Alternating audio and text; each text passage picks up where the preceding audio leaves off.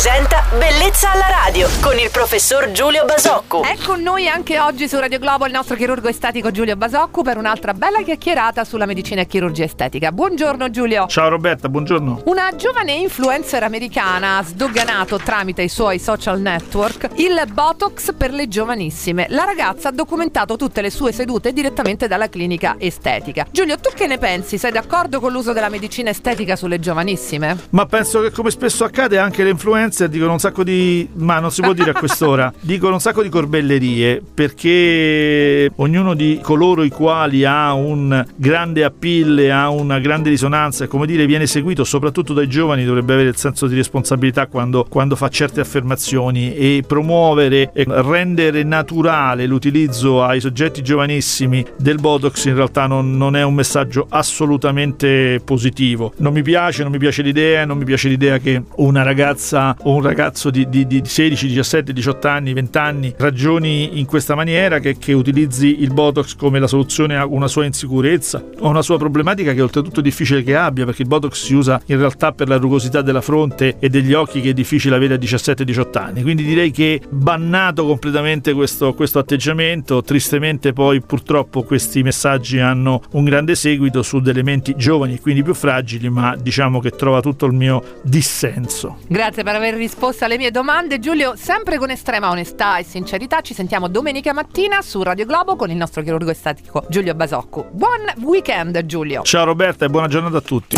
Bellezza alla radio.